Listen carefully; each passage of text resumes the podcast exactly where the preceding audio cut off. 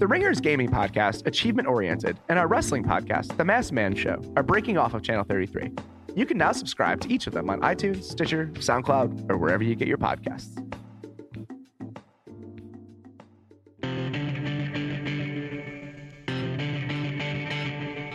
Welcome to the Ringer NFL Show. My name is Robert Mays. I'm a writer at The Ringer. And joining me on two other lines are Kevin Yes. Clark and Danny Kelly. Guys, what's going on? Uh, Oh, you know, we just went great. through about a 15 minute period where it seemed that Jay Cutler was going to go to the Jets, and they were the best moments of my life. I don't know if it's so going to much shit happening. I don't know if it's going to happen, but I just the, entertaining the idea of it is just a phenomenal experience for me. So letting people behind the curtain here, it's about 2:18 p.m. Eastern time on Thursday. Shit is happening. A lot of shit has happened in the past 24 hours, but that doesn't preclude it from happening when we're recording. I couldn't get all 32 GMs on the phone and tell them not to make deals over the next 45 minutes. So this is some real-time stuff and we're going to do our best to make sense of the first day of free agency. I don't even know if we can hit everything in the next 45. We're going to hit the stuff that we like, the stuff that we didn't, but there's a lot of things happening right now. We're going to be back tomorrow to help tie up some loose ends because there's really just no way we can get to everything. But I'm actually I- not going to be back tomorrow. I've signed a $40 million deal with the Jaguars. I'm really proud of you, buddy. Yeah, took that. right, so They missed on Let's- and they just they panicked. So let's just try to get our arms around this. I wanted to start by asking both of you, you know, let's start a positive note. Something you've liked over the past 24 hours, a deal that you think just makes sense for player, for situation, for money. Kevin, let's start with you. Uh, What's the one where you're sitting here saying, "Yeah, I'm into that." So we don't know the final figures. It's not signed just yet, but it's going to happen. It's DeSean Jackson to the Tampa Bay Buccaneers. It's going to be about ten or eleven million dollars a year if you believe the the annual value figures at this point. DeSean Jackson, I, I was amazed as DeSean became a free agent, looking at some of the splits, looking at some of the advanced stats. He made Kirk Cousins deep deep game work. Um, you know, and now you put him with Jameis Winston. I understand that Jameis has had problems going down the field, but I think that DeSean Jackson is the rare commodity that actually can manufacture a deep game. And I can't wait to see him with Mike Evans. I can't wait to see Man. if they invest. You know, you may, you, you you joked yesterday, Mays, about OJ Howard. The, the Bucs met with him. If they've got a ton of weapons like that on the Buccaneers offense, I am ready, Robert Mays. After years of you threatening it, I'm ready to say that they're gonna actually make the playoffs. I love it. I, I mean, I think that it all makes sense, and I actually talked with Lombardi about this on our last show. If you're the Bucs, Jackson makes a lot of sense in terms Yeah. of how you're spending resources because their offensive line isn't very good, but they've also put a lot into it recently. You know, uh, what's his name? Your buddy from Seattle, Danny. Uh, J.R. Sweezy. Oh yeah. Oh, yeah, Sweezy. I They, forgot about they that paid guy. J.R. Sweezy last year. He didn't play, so they spent some money on him. They've drafted a couple guys in the second round. You know, they have a lot of stuff invested into that offensive line. So the only spots where they can really chase some resources is in that skill position play, player set. And the idea of DeSean Jackson and Mike Evans across from each other is beautiful. They Oh, do man. different things. They can really push it. And then I know that the OJ Howard thing is far away, but it was fun last night even considering it. Yeah, What it- I'd say. And, and also, by the way, the Buccaneers will have a really good opportunity. There are so many fast playmakers in, in the first round this year, even in the second round. I mean, hell, they could if even if OJ Howard's not in the mix, draft Christian McCaffrey. I mean, and there there are going to be so many playmakers in the first two rounds of this draft. Danny, what about you? What's the one that's jumped out to you so far? I think I like the uh, Brandon Marshall move with the Giants. I think it's first of all they got him for a steal because I think he wanted to stay in New York, you know, to keep doing Sure. what he's doing, and so I think it's like two years, eleven million. Um, I mean that's a pretty damn good price for a guy who's you know one season off of like a huge year with over a thousand yards and a double digit touchdowns. So I mean, this is one of the top touchdown makers in the league in the last you know five or six years. Um, you know, he's still, and, and as far as I'm concerned, he's still got it. I mean, watching him last year at times, it was a pretty dysfunctional, you know, scenario in New York. But um, there was a really great uh, battle between him and Richard Sherman. I can't remember what week it was, but when they played the Seahawks, he had two touchdowns. It was really fun to watch him go up against, you know, one of the top corners in the league. I still think he's, you know, a really, really good player. And I think putting him on that Giants offense is huge because sort of similar to the Buccaneers, like getting someone opposite Odell Beckham, someone actually like you know a, a big time threat that defenses have to pay attention to.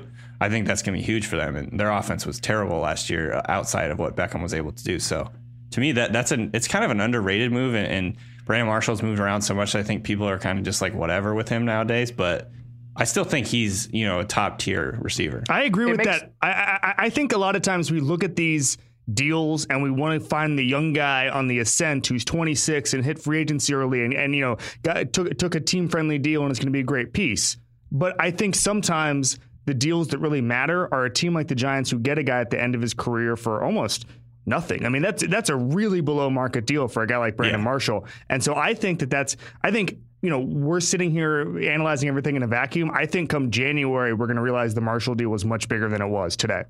I totally agree. And I think that with the Marshall deal, you want to give those end of career below market deals to guys when you're a couple pieces, when you're a couple Yep. tweaks from Yep. getting where you want to go.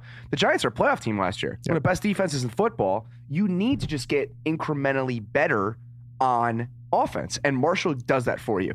That offense was so inconsistent last year, ton of three and outs, couldn't really sustain much. Marshall's a sustainer. He's a chains moving guy that can just post up one yard past the marker and get you first downs. And with a dude that's built like him and plays like him, age isn't going to take its toll in the same way as it is for a guy who's a speedster who relies on getting open. Brandon Marshall's never open. it doesn't No. matter though. You just throw him the ball. So I think that it makes a ton of sense. It's a really good one, Danny. And let's uh, just overall. I Well, think ju- that just, just one thing. I just want to say one thing about Marshall, and, and that's that we know he's not going to go on a boat with the rest of the receivers because he's going to be he's going to be taping like five TV shows at once. no time for boats. No free time. you know, you know where Brandon Marshall is these days, which I guess is a good thing. Yeah. So the fact that you guys both mentioned receivers, I feel like, is telling about what's happened so far in the last 24 hours. That's the position that the run they just went. Yeah. And there are a lot of interesting names and a lot of interesting deals. We talked about Marshall, talked about DeSean Jackson, but there's a bunch of other guys in play here. I think the first guy to go off the board was Pierre Garcon, and. I love Pierre Garcon, but for the money they had to spend to get him, it's not as if he's a complementary piece. And I feel like that's kind of what's happened with this entire market. You know, Garcon's making what he's making. The fact that Robert Woods got that deal from the Rams, Kenny Britt got a ton of money from Cleveland, $8 million a year. Kenny Stills in, in Miami. The market was robust in the way I thought it might be. You wrote about this like last week, right? Like how there's so much money that's going to saturate the free agent market that everyone is going to, it's going to feel like everyone's getting overpaid. Totally. And the, the 49ers, especially, I think it, it's like the money's burning a hole in their pocket or whatever because they're going out and spending it. They're spending a lot on, I mean, they, they gave uh, Kyle Juszczyk, the fullback, I think a pretty damn good deal too. So It's like a right tackle contract. They, they gave Malcolm Smith a lot of money. yeah, so I mean, I can understand where they're coming from. They had like 80 something million. Thirteen million guaranteed for Malcolm Smith. Who was going to give him like, like a one lot. million dollar guaranteed? The Malcolm Smith don't deal, I don't necessarily understand. The Kyle Juszczyk deal, I feel was kind of fascinating. I mean, the idea that they're going to give him Yeah. that much, how much does he need to be involved in the offense to warrant that contract? I mean, he, they're going to have to throw it to him a bunch. And it wouldn't surprise me if they did. It still is just a weird deal when you look at it on paper. especially when you think about like the competition involved with getting a guy like Juszczyk. Like, how many teams even use fullbacks these days? You Yep. know. So I don't know. It's interesting the fact that they're just they're spending so much money. You start to question like where the competition is coming from. Are they overpaying?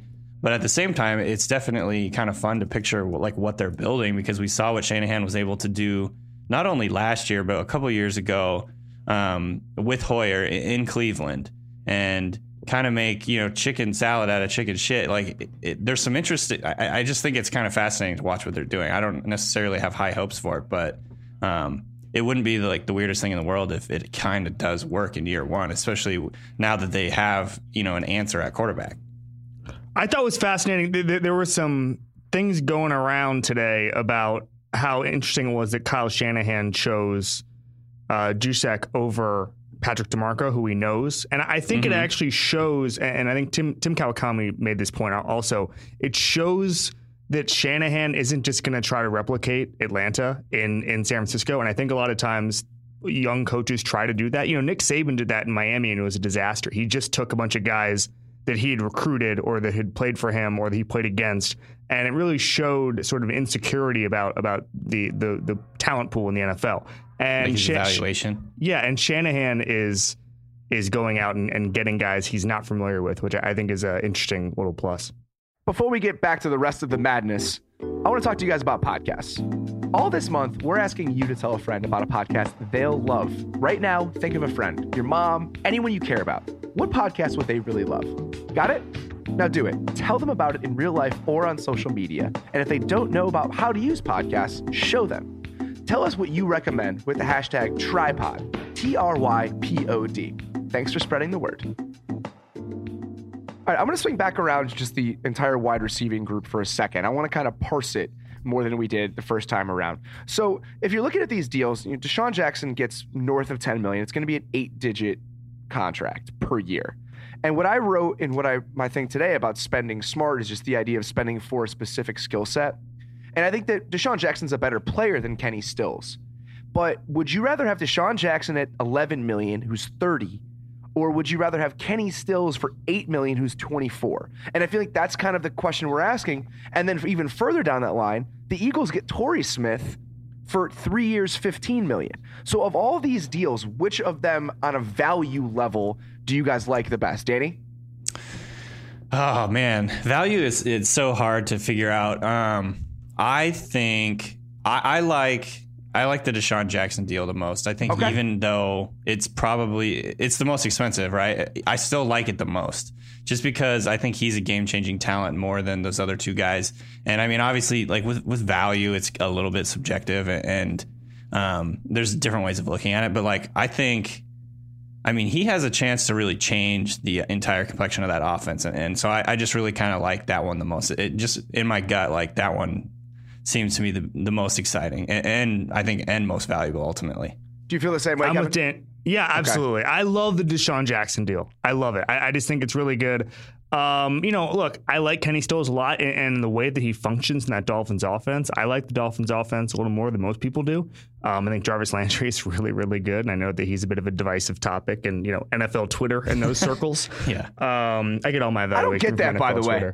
Twitter. I, I, don't seriously know. don't get that. I don't know. If I'm looking at the Dolphins offense right now, I wrote this a couple weeks ago. I think that they have a chance to be one of the best offenses in the league. Yeah. If Tannehill can kind of gate it a little bit in year two under Gase, I think Gase is one of the best. And if he doesn't you break his leg or whatever the hell he did in Yes. December, I mean, It- they were getting, the they were on the upswing, on that man. team. Look at the skill position players on that team. You have, and and I know the line needs some work, but you move Tunsil out. You maybe try to draft a guard. You figure something out there. You have Kenny Stills, Jarvis Landry, Ajay Ajayi. Their number, uh, freaking DeVante Parker is the most talented guy of all of them, and now they have Julius Thomas. For which, for whatever you think of Julius Thomas, Adam Gase is the guy that got the most out of him once, once upon a time. That is a serious collection of dudes, and I, I like it. the Kenny Stills contract. I love it. I was arguing about it with Barnwell yesterday, but tw- essentially a two and a half year deal for Kenny Stills, who's 24 and absolutely is a talent at eight million in this market. I don't hate it, but that's why I kind of like the Torrey Smith contract even more. I can't Five wait. million dollars a year for Torrey Smith is pretty damn good. I, I have a feeling that the Dolphins or this year is someone in June is going to say they're going to win the Super Bowl, and then we have to have a huge backlash to that. Like that's going to be it. Like somewhere in June, someone's going to be like, the Dolphins are my Super Bowl pick, and then there's just going to be a massive backlash, and then all of a sudden they're going to be underrated again. For the Torrey Smith, for the Torrey Smith one, how like, how how shitty does he have to feel? Because right now the 49ers are driving up the price of every single person in, er, on the free agent market, except for him, because he basically spent two year or how many seasons? Oh, two years in, in San Francisco Yeah. in, in passing game wasting purgatory. away. Yeah, just like away. so they like basically ruined his value on the free agent market, but they're making everyone else's better. It's like how bitter would you be right now? The guy rate- I just have to salute is Robert Woods. Yeah, Robert Woods God. gets four, a forty million dollar deal, fifteen guaranteed, still pretty good. Like about what Kenny Stills and Torrey and Kenny Britt got. He goes from Buffalo, New York, to Los Angeles, where he went to college. I mean, well done, well done for you, Robert Woods. Extremely proud. Uh, Mays, you keep asking about our favorite deals. My favorite deal is anyone who got an undeserved shit ton of money. Is- does Mike Glennon fall into that category? For you? Absolutely. Cut the check. So here's essentially my feelings on on Glennon. There was this weird thing that went around oh, well, starting quarterbacks cost $14 million. I don't understand why everyone is so upset. This is what the market has.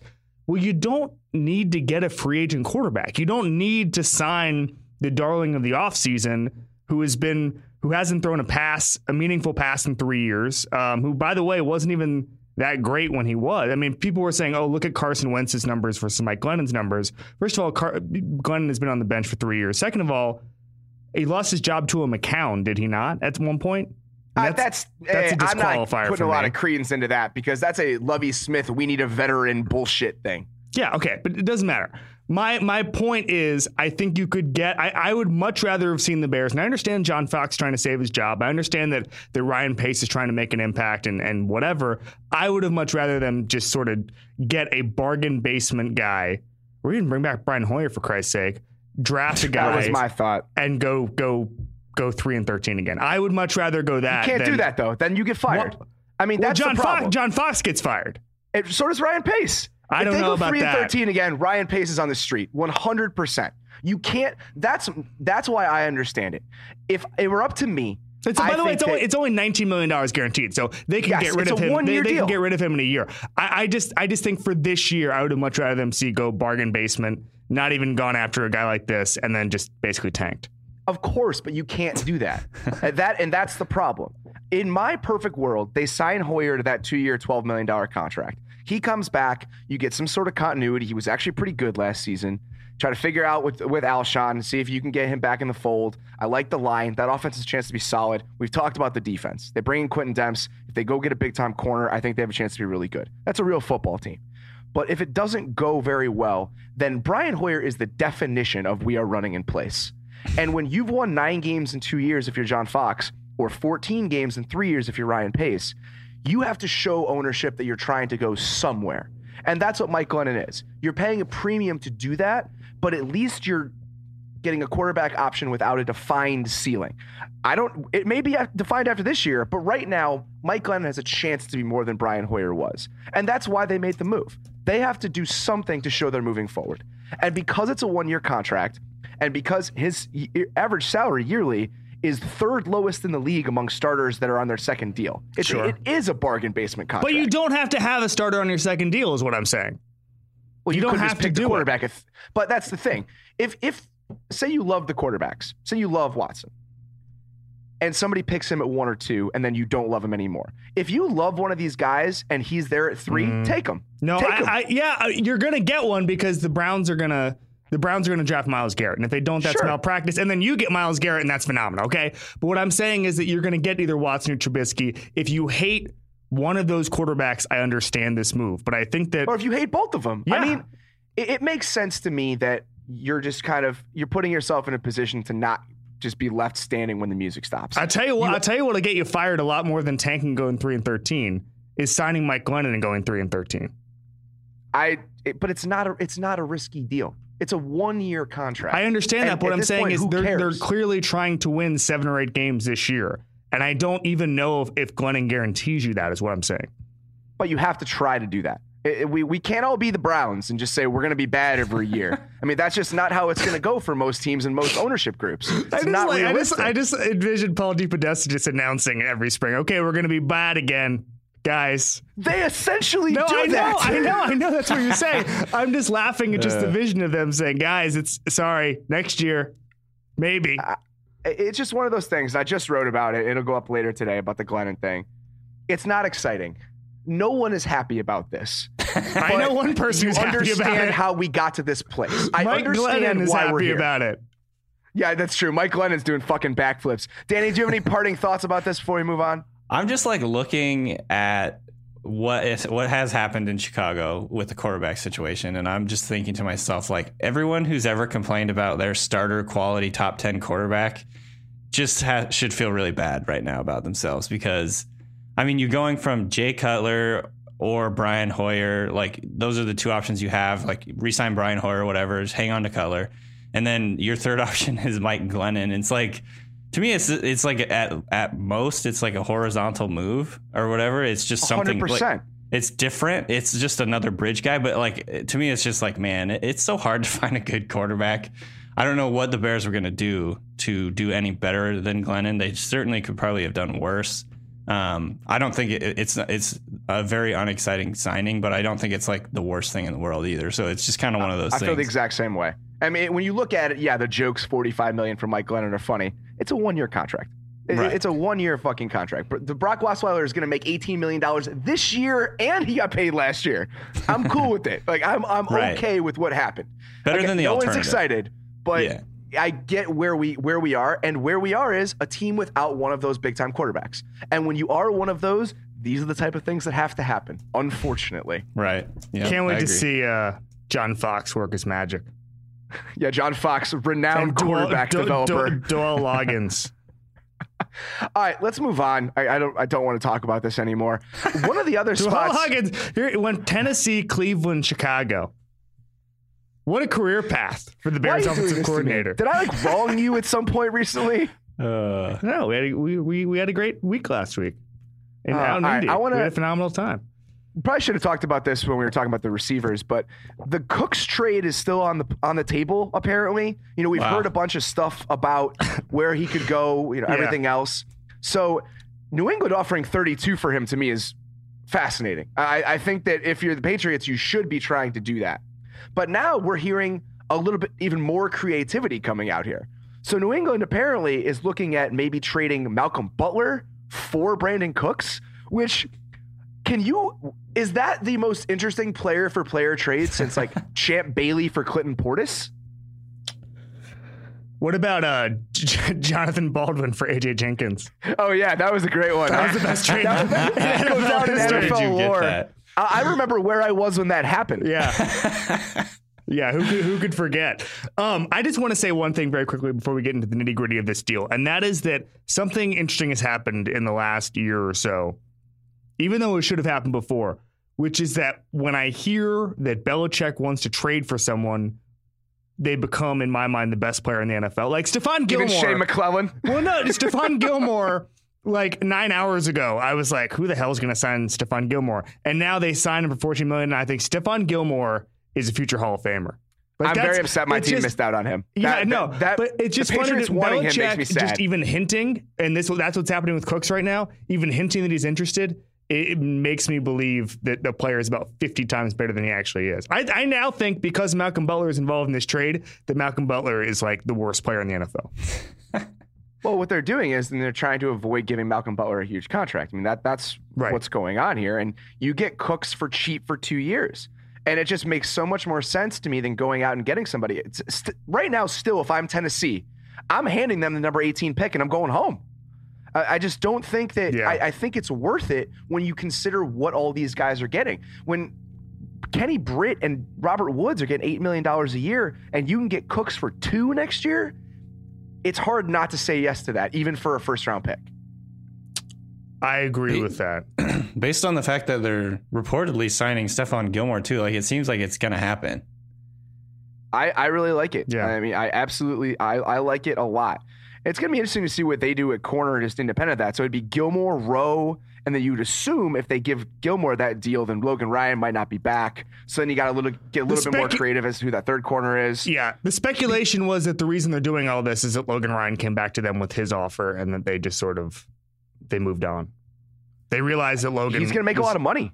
Yeah, I mean, that's the problem. Yeah, they he have is. a ton of cap space, which is not it's it's newish for them. They don't usually have this much money to work with. They're always shrewd, but they're not flush, and that's what they are now. They have a lot of flexibility. That's the everybody. that- everybody except like the Vikings. Yeah, that's true. Dont'a Hightower, they said he's maybe back. You know, he went and surveyed the market, wasn't thrilled. He's a guy that they could bring back. I wouldn't be surprised if Harmon came back because Yeah. that allows you to have a little more flexibility if you lose one of those corners, just different ways you can use him. So, what the Patriots do is going to be interesting. And another part of that is the Dwayne Allen trade is fascinating. I mean, he's another one of those guys. As soon as they Yeah. trade for him, it's like, oh, well, I guess Dwayne Allen's good. Well, they're Yeah. buying low because he's had two pretty crappy years. He's been hurt. I mean, And that's that's the concern. Right, but they they have liked them, you know, according to different reports, and they've liked him for a couple of years now. So it's ju- it, to me that feels like a this is like a perfect uh, buy low situation, and hope he turns into something good. I mean, they're not giving up a lot. It's like they give him a fourth round pick and they get a sixth round pick and the player back. So I mean, it's kind of just like they're you know sticking a flyer on the guy.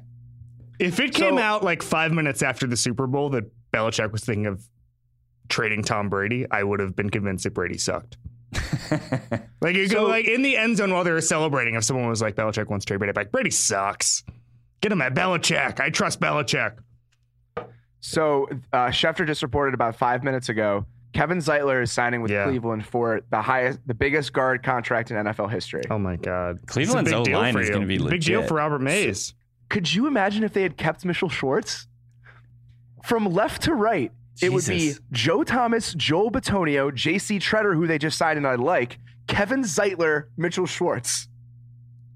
Who's their right tackle right now? It's, it's a great question. I guess it'll be Cam Erving. Shon Coleman, maybe. I mean, I Cam. I say Cam Erving because he, they spent a first round pick on. it. It'd be hard Right. to put him on the bench. Right. but and he has played tackle before. I have no idea what they're going to do there. Yeah, they should. They, Coleman was a third round pick last year. So whatever they do over there, the rest of that line's pretty damn good. Seriously. Yeah. I don't hate this as a way to spend your money if you're Cleveland. I like that a lot more than giving Terrell Pryor $11 million a year. Everything they've done so far. Who's Yeah, I going to sign agree. Pryor? It's a great question. I mean, it seems like the market's drying up a little bit. I here's my guess. It would be if Philly misses out on Alshon. I think they may go after Pryor as like a secondary choice because they they signed Torrey Smith, but that's a one specific skill. I think mm-hmm. they want to diversify the receiving corps a little bit more than that. Yeah, I, I I don't know. I mean, I, the thing is, everyone has money to spend still. Yeah, No one has I mean- no one has capped himself out, and so I think you could see an actual like maybe a contender even saying, "Hey, Terrell Pryor's available for eight or nine million dollars a year. Let's just go get him." that's the thing. I mean, you're going to see teams like that. You're going to see moves like that. I'm surprised that uh, Minnesota hasn't done anything yet. You know, they don't have a ton of money, but they have some. Dude, I think they need they badly needed an offensive lineman. So the way the offensive line stuff has shaken out so far, let me see if I can get this right. So it's Leary in Denver. Bitonio gets the extension. Uh, apparently, we get Zeitler and J.C. Tretter in Cleveland. Whitworth signs with the Rams, which Yeah. is a great move. Yeah. I mean, there's no reason you shouldn't sign that guy for two years. He's the, it's kind of like the Brandon Marshall situation, Kevin. It's a guy that is a proven commodity. Yes, he's aging, but if you can sign him to a two and essentially one year contract, why not bring him in? Yeah. He's not blocking anybody. Go ahead, Danny. I mean, that's just huge. If you want to, if you want to develop Goff, like Competency. Give him a Yeah. chance. that is exactly what they needed. I mean, because they were just they were terrible offensive line pass protecting last year. Um, I mean, they were just terrible all across the board in, in offense last year. But I think this will help them a lot. Just kind of just give them a baseline ability to have him drop back and not be scared, you know, scared for his life or There- whatever. there- because, according to Spotrac, there are only two teams that have below ten million dollars in cap space. One is the Chiefs, and one Seattle? is the, and the Cowboys. Cowboys. Seattle's right there, right though. They're the Uh, not according to Spotrac. The, Oh, really? Seattle's right in the middle of the pack. Yeah, they've got quite a bit actually. Yeah, This- as Oh, I thought they had less everyone than does. Everyone does. Here's the thing. I, I just made the joke about Minnesota. Like Mi- Minnesota is middle of the pack. Like everyone has cap room. They that's were capped out last year. Peterson. Yeah, Yeah, they were. They, they, they everybody was capped out last year, and now the, the cap rise is ten million dollars. Everyone has a wiggle room. You can restructure anybody you want. I mean, we're in a new reality for the cap. You know, we were joking yesterday about Romo and like what kind of cap gymnastics they're going to have to do. And we Romo's deal is actually a little more manageable than we thought. Robert, you've been talking about this, but anyone can do anything. There's tons of freaking cap room. Yeah. and even if you're Houston, you can sign him to a cash heavy deal this year. You can put a lot of the guarantees in year two. You can play with the bonuses. I mean, there's a lot of stuff that people can do to make this work. Uh, also, Yeah. a little bit more breaking news Calais Campbell Jacksonville. is not on the Jacksonville. Bron- is not on the Broncos. Which is so sad. When somebody mentioned that he was having a change of heart and wanted to go to Denver, I was imagining it in my mind. And just the pure carnage was so much fun to picture. I'm very sad that we didn't get it. yeah. But Uh, now, what uh, do we? Does this mean that we get to start talking about the Jaguars being an up and comer no, again? we don't. Uh, it- it's inevitable because it looks like they're going to get Bouye as well. Wow. And they also signed Barry Church. How many years are we going to do this? I'm not. I'm not doing Five. this. I'm not doing Six. this. I've moved It's on. not not just not not in the sense that like we're pumping up the Jaguars, just in the sense that they can just sign guys all the time because They don't, they're not going to have to pay their quarterback. Who knows if he's going to be around for much longer? they don't have to pay any young guys because none of them stick around. They even got Allen Hurns on a cheap ass deal because he was undrafted and they signed him early. Mm-hmm. They don't have to pay anybody, so they can just do this every two years. When are they going to get capped out? Like the I don't know if Saints, the Saints, the Saints, uh, like the Saints have what twenty million dollars in cap room or something. The Saints are going to find a way to be capped out in like twenty minutes. No, there's no doubt about that. It's incredible. Even And meanwhile, the Jaguars, it's like they, they every every free agency period they have like a hundred million dollars to spend. Dude, that's because the first couple of years with Gus, they they rolled over like twenty or I thirty know, million a I know, year. They- I It's just know. they've been banking it. They have seventy three million dollars in cap space. God. Calais Campbell, 30 years old, gets $30 million guaranteed. That's a nice That's little great. haul. I mean, especially because when you're looking at his deal, it's actually, you should compare it to the defensive tackle market more than you should Mhm. compare it to the defensive end market. Mhm. He plays outside high. sometimes, but he's more of an interior player. So if you're looking at that, it that changes a little bit just because of the way the market is working currently. You know, the Malik Jackson got so much money. You know, McCoy got 50 million. The tackle and end market are getting closer together, which I also also think is why the guard and tackle market is getting closer together. But still, if you Yeah. compare to the interior guys, one, two, three, four, five, six, he's the seventh most guaranteed money of any interior player in the league, and he's 30 years old. It's a nice contract. Not bad. We went to college together. He's a good guy. Yeah, I, uh, I've my- always been a fan. intel. I mean, and I think that what made him really attract. I know we're just kind of like spouting off the cup of what's happening, but that's really the only way to do this.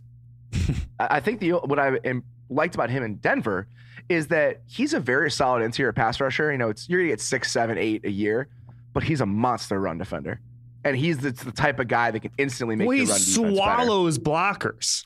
He's a legit six eight. I mean, he is. I the mean, he, how many uh, when he was in Arizona? There were so many instances where so, there'd be a huge play, whether it was a, a honey badger turnover or a sack or whatever, and you would look at the play again and you'd realize that there was a double team that Calais Campbell was in charge of. Yeah. I think there's a situation where they have enough individual pieces back there. Jalen Ramsey, they have a, a pretty decent young defensive line around Campbell, and, and Malik Jackson was at least decent last year. I think there's a situation where um, you know the Jaguars defense could be pretty good next year. Cl- leading I with Calais Campbell swallowing blockers, you know, getting double teams, then things are happening. I could talk myself into it. And if you have Ramsey's a star, if you bring in Bouye, who I think is very good, Campbell's like the exact type of free agent you want. Somebody that's not going to be a problem with how much money he makes in the locker room. Like that's the type of stuff you enjoy. Right. So because everybody that- makes thirty million dollars in the Jaguars. It's a good point. There's really no worry about hierarchy because everyone makes the same contract. It's like it's like Wall Street. It's just like everyone everyone's got a helicopter there. so if you look at if you look at Jacksonville's defense, all right, and I know we're gonna do this to ourselves every single fucking year, but you have a defense that finished 13th in DVOA last season. If you look at the pieces, it's reasonable to say that Bouye is an upgrade over Amukamara. Church is, in my opinion, a slight downgrade from Cyprien, but similar types of players.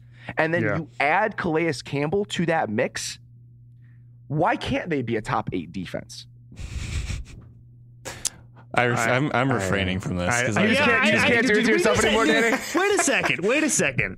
Like like five minutes ago, we were making fun of hyping up the Jaguars, and now we're all in a place where we're sort of in agreement they might be a top eight defense.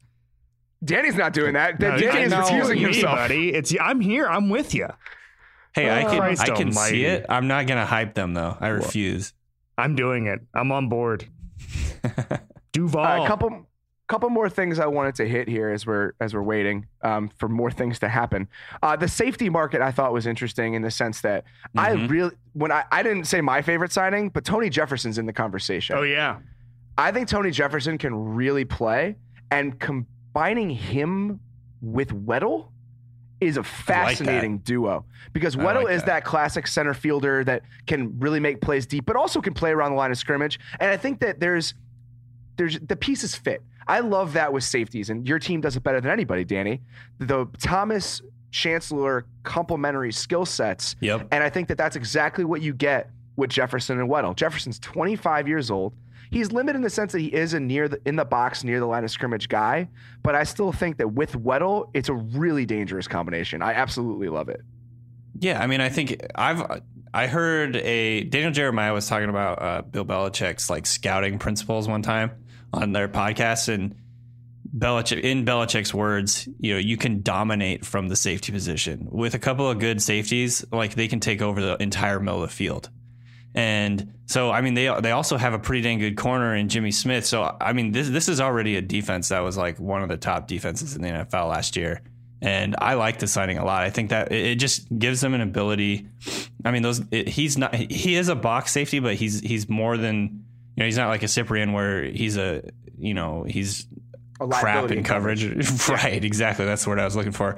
Um, I mean, he, he can totally run agree. with he tight ends. It, yeah, it, so that's it's to me that's a great signing. It's kind of underrated, but it's a great signing. And I mean, I, I love the the I love the Ravens defense already, and, and that to me is kind of an exciting underrated move.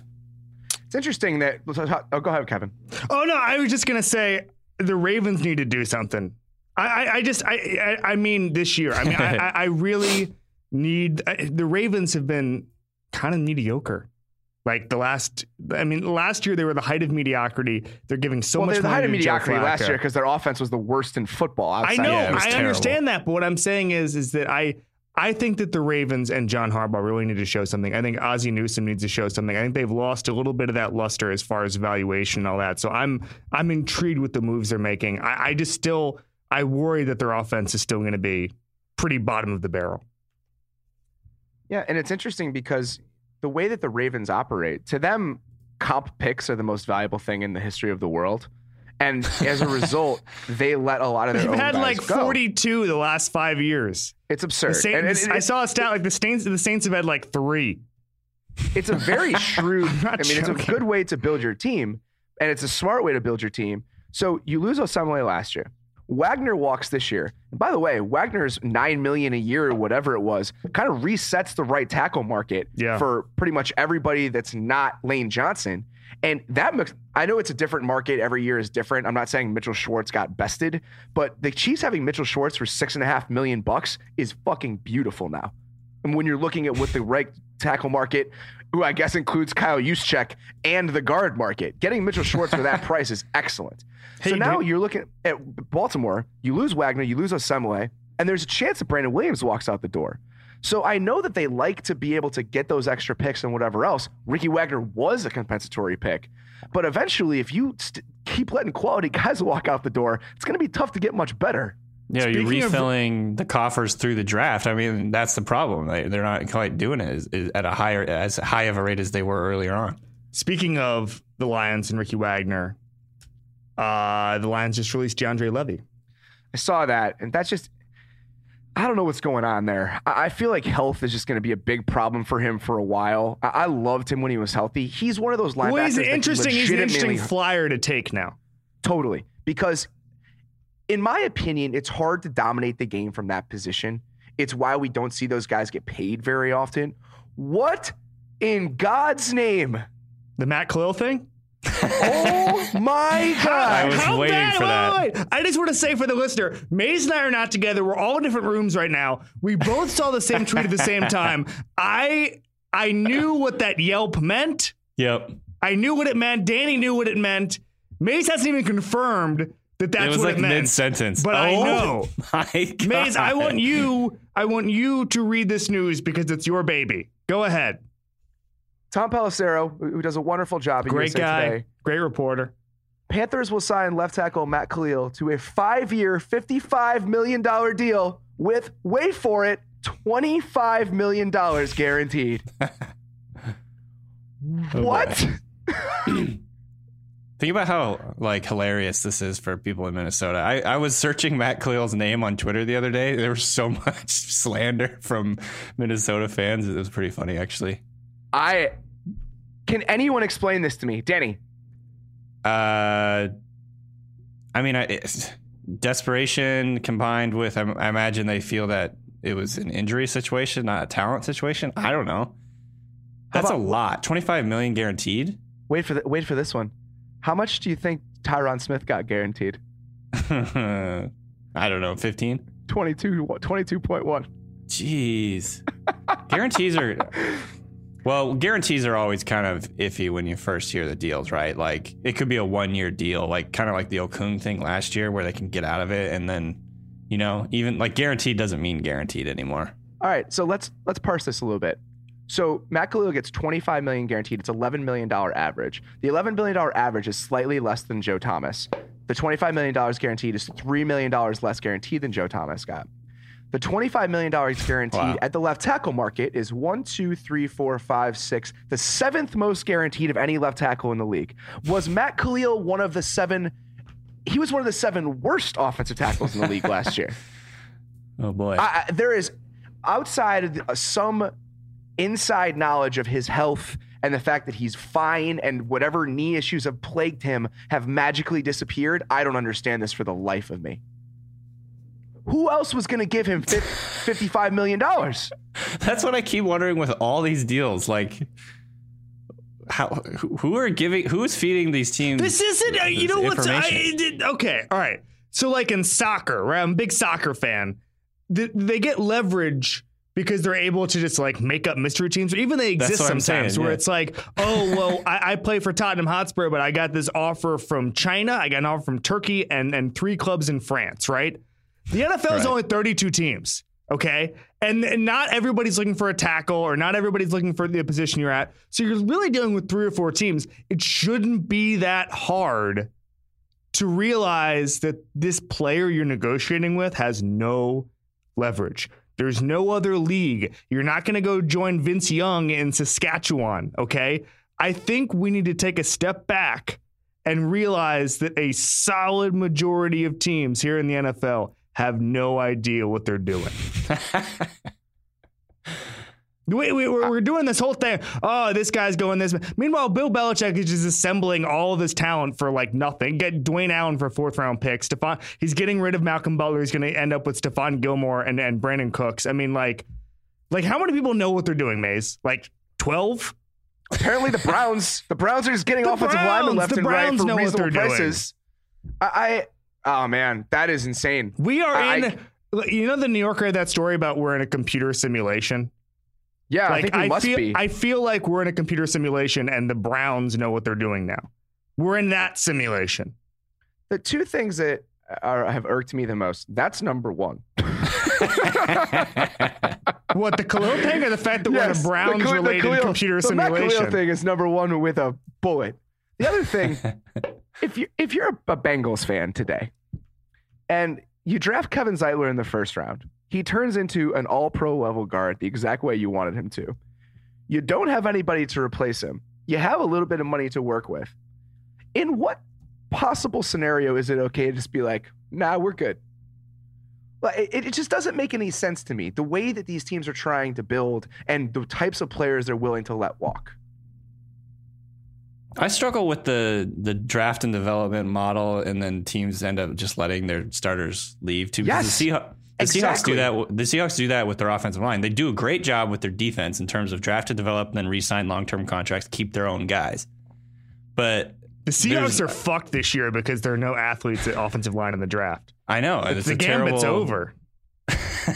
Eh, That's the We had a problem. good run. I mean, okay, so There are when no we sparky guys in the, in the drafted O line. No. They're gonna have All to right, take. here's they're gonna how- end up taking like four defensive tackles and turning them into all, all pros. At- and this at- is how we get O-line. here, right? Yeah. This is how we get to Matt Kalil 55 million over five years with 25 guaranteed because there are no tackles on the market. It was Andrew Whitworth and nothing. Mm-hmm. So that's the pool you're looking at at the position. And then when it's dry in the draft, what are you going to do? If you say we need to get better instantly, those are the types of deals that happen. I still don't understand how it possibly got that high. How much It- money is Okung gonna make now? Yes, I mean he's the last guy. I just like, good lord. Maybe he knew. Maybe he. This is. Maybe it ended up he's looking smart because he knew next next year the tackle market was going to be insane. That's why he did a one year. Eh, I'm not No. giving him that much foresight. I'm, I'm kidding. yeah, that's that, that's not something I'm willing to do. Oh God! All right, is there anything else you guys want to hit before we get out of here? Anything else that is burning a hole in your soul and we need to get out before tomorrow? I, you know, I, I gotta tell you, when we started this podcast, I didn't think my last point would be we're living in a computer simulation. You know what? You I kind of did. I kind I kind of did think that might be it. And only the only way the Kalil thing makes sense is if Kalil's brother was in charge of the negotiations. 100%. And they that he might have like, been. Ryan, For all we you- know, he might have been. Ryan, why don't you take this? It's like the remember the movie Blank Check when the guy's like posing as a as a computer guy. No, now your final point's going to be the movie Blank Check. Yeah, no, the, Ryan Kalil was just posing as Dave Gettleman for the past six months via computer, Oh, just sending my God. emails. a couple more just house cleaning things before we get out of here. Probably worth mentioning that um, Antoine Bethea is going to essentially replace Tony Jefferson in Arizona, just a smaller Mhm. scale signing. Fine. Uh, Jahleel Addae goes back to the Chargers. I like him as a player. I think that secondary and defense overall has a chance to be very good. Don't blame them in- whatsoever for trying to go with some continuity there. Uh, Nick Perry probably back with Green Bay, which I like that. not at all sense. surprising. Uh, people go back there for cheap. I was looking at Brian Bulaga's contract the other day. It's ridiculous. I, I guess people just I don't know what it is about Green Bay. People say, ah, you know what? Yeah, I'll, I'll come back here for two thirds of my market value. Sure, why not? What? It's And a then, chance- uh, it's a behind Aaron chance- Rodgers, it's I a chance to live in Green Bay. Yeah, I mean, how could you ever turn that down? Uh, Ronald Leary, did we talk about him going to Denver? Yeah, I, I kind of like that. Oh yeah, that's him. a big I- one. I, I think he's a really nice player, and I think that defense over or that line really needed some work. And he's the type of guy. I wrote this today. I think guard is a very safe move in free agency because I think offensive line in general is, except when you give Matt Kalil twenty five million dollars guaranteed. Because at offensive line, you need players to allow your offense to function. And by getting guys that you know are functional, even if they you're inherently overpaying in free agency. So even if you have to overpay a little bit, you're ensuring competence of your offense. And in a way, it's why I really like what the Browns are doing. You are a- guaranteeing your offense is at a certain the, the floor is at a certain point because you have offensive line. Yeah, wait, and I don't wait, that's why I wait till. October, and we'll see about that floor, buddy. hey, right, uh, guys, no, re- anything real quick else? on Leary, I just want to say that, that that alleviates some of the concerns we had about Romo. You know, we talked yesterday about Romo. Sure. I mean, and still we're talking need two about the tackles, line. but sure. Yeah, and no, no, I know, but it just we're just getting to a spot. Sports Illustrated just start. tweeted out a Matt Kalil thing, and the photo was Alex Boone, which is just peak Kalil. Oh God, that's so incredible.